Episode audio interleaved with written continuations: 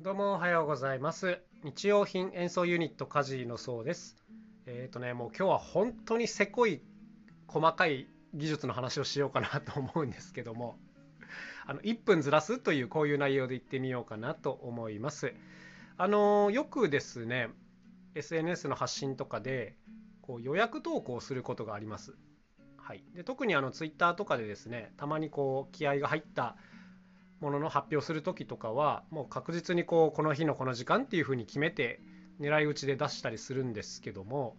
こういう時にですねじゃあ夜の7時に出しますとするじゃないですか。でただ実際に出してるのは7時1分とか7時2分っていうことが、まあ、ある、まあ、僕の場合はよくあるっていう感じなんですね。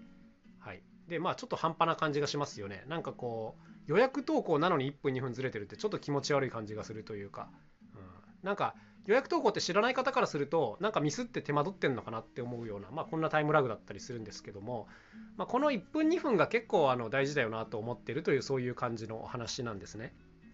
でこれ発信する方からするともう当たり前の話なんですけどもなんかこう見てる人が多い時間帯とか当然あるわけですよ。うん、でまあ、そういう時間を狙って投稿しましょうみたいなことはねもう基本中の基本として言われているんですけども、まあ、例えばねじゃあ朝の4時に何か面白いものを出しても当然誰も見ていないうちに、まあ、他の人のこうタイム、えー、ツイートとかでタイムラインが流れていってしまいますから、まあ、これは当たり前だろっていう感じなんですけども、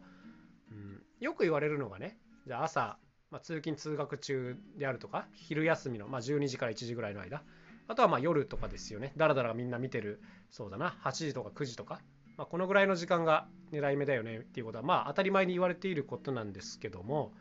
だからこそね、やっぱこの時間を狙って投稿してくる人がもう圧倒的に多いんですよ。ちょっと知ってる人は当然これは使ってくるので、で、予約投稿っていうのを使う方も当然多いという時に、えー、じゃあ、そうだな、夜の8時にセットして投稿すると。いうことを、まあ、非常に多くの方がやってるわけですね。うん、でだから8時に投稿しちゃうと、まあ、そういった波に飲み込まれちゃうわけですよ。だから当然このねじゃあ1分ずらして8時1分にしようみたいなことをやると、まあ、そういう方たちより少しだけ新しくっていう風になるので、えーと、言ってること多分伝わりますよね。うん、だからちょっとだけ残りやすいっていうこういう話ですね。で8時1分を狙う方も当然結構いるので、えー、と8時2分ぐらいを狙うと、まあ、ここまでしつこくやる人あんまりいないので、はい。まあ、8時2分ぐらいのやつが残りやすかったりするよねっていう、まあ、そんな感じです。だから正確には2分ずらすっていう感じか、はい。まあ、こういったもう非常に細かいせこい技術とかがあるわけですけどもこれね僕はあの昔中学生ぐらいの時にね体感したことがあって効果をね。あの当時ねあの自分の親の名義を借りてヤフオクで出品とかをやってたんですよ。これ本当はダメですよ。もうずいぶん前の話なんですいません、時効にしていただきたいんですけども。はい。で、こうヤフオクで出品をするんですけども、ああいうのって注目のオークションっていう制度があるんですね。うん、要するに、この注目のオークションってちょっと値段が、料金がかかる。1日10円とかですよ。かかるんですけど、それを設定しとくと、こう、バーっと一覧表示された時に上位の方に出てくるっていうこういう制度です。まあ、今当然メルカリとかでもあるしあらゆるこう e コマースのサービスでこの手の設定っていうのはあると思うんですけども、まあ、別途料金を払えば表の上の方に出てくるというこういう制度です。でこれがおすすめのオークションというやつだったんですけどこれっていうのが基本的に1日10円からっていう設定でいくらでもこう上積みできるっていう設定なんですね。そうだから料金を高くすればするほどその上位に表示されやすくなると。はい、でこれの面白かったのは他の人がいくらで入札してるかが分かったんですよ。はい、例えばこう ABC っていう商品が出てて、まあ、自分がこうじゃあ D っていう商品を出すとするじゃないですか。でじゃあ A の人は1日10円で出してる B の人は1日12円で出してる C の人は1日15円で出してるみたいなのが分かると。でじゃあ1日16円出せばまあ一番上が取れるよねっていうので設定したりするんですけどこの料金が他の人からも見えてるんでどうしてもそこで1位取りたい人はじゃあそれにさらにかぶせて17円でこう入札してきたりするっていう、まあ、こういうのがあったんですよね。はい、あの他の人が見えるっていうのが結構不毛だなと思ったんですけども、まあ、こういった設定があったんですよ。で当時あの僕なんか中学生ぐらいですから当然その1日10円でも結構ケチってどうしようって考えるわけですけども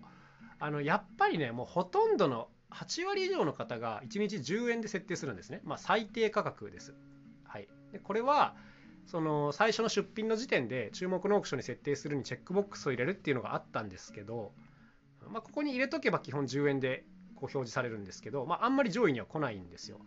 ただこの数字を見ながらいじるっていうのはね結構面倒くさかったんです。他の出品者がいくらぐらいで出してて、うん、でそのちょっと上を行くみたいなのはね、まあ、当然すぐ書き換えられたりもするんで面倒くさいんです、うん、だから多くの人がま10円で出してたのでこれをね11円って書くことだけで随分ね上の方が取れたんですよ。はいもうほんとせこいせこい話なんですけどでもたった1日1円しか変わらないのにこう表示順が大きく変わってくるっていうのがあったんでまあ僕が出す時は確実にこう11円とかでいつも最低11円で出していたんですけども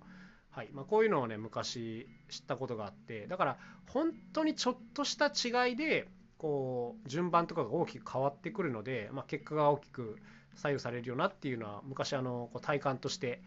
分かったんですけども、まあ、今でもだからこういった感覚は本当に残っててこの冒頭に言ったようなね例えば SNS の投稿の時に1分だか2分だかずらすとかっていう、まあ、こういうのも結構あの細かい本当にせこいけど大事なことだなとは思ってるんですね。8時に多くの方が出すって知ってれば7時59分にはまあ出さないじゃないですか。はい、あのどうでもいいことだったら出すかもしれないけどあの結構これ大事だなと思うことについては出さないでしょ7時59分には、はい、でもこれ知らないとなんかこういうことをやっちゃったりっていうかこういうことが起きたりするんで、まあ、めっちゃもったいないなと思うんですよ、うん、だから何て言うんですかね1分ずらす2分ずらすみたいなことは別にやらなくてもいいかもしれないんですけどみんながこの時間を狙って何かしようとしてるとか、うん、みんながこの基準のこの金額で何か広告を出そうとしてるみたいなものを知っておくと一つそことは差別化ができるのでまあいいんじゃないかなというそんなお話でございました。でこういうのってあのやってる側からすれば当たり前の話なんですよね。この情報発信をしてるとかじゃあそれこそヤフオクで商品を出すとかしてれば当たり前なんですけど実はこの受け取る側しかしてない人だとこういうことを知らなかったりするんですよ。うん、あのメルカリでなんでこんな値段の高いのが上の方に出てくるのかなとか知らない人もいるわけじゃないですか。それはその別途料金を払ってるからだよっていうことなんですけどもなんか知らないとだから調べればもうちょっと安いのがすぐ見つかるかもしれないのにパッと目に入った結構高いやつを買っちゃったりっていうまあ損をするっていうこともまあよくあるのでなんかこの辺の制度って何て言うんですかねやったことないと分かんないんですよね。だからなんか改めてちょっと思うのはもういろんなサービスの何ていうんですかね提供者側というか出品者側になることっていうのが、まあ、ものすごく大事なことだなと思ってはいます。本当にちょっとした違いで受け取る側のこう印象がま変わってしまうっていう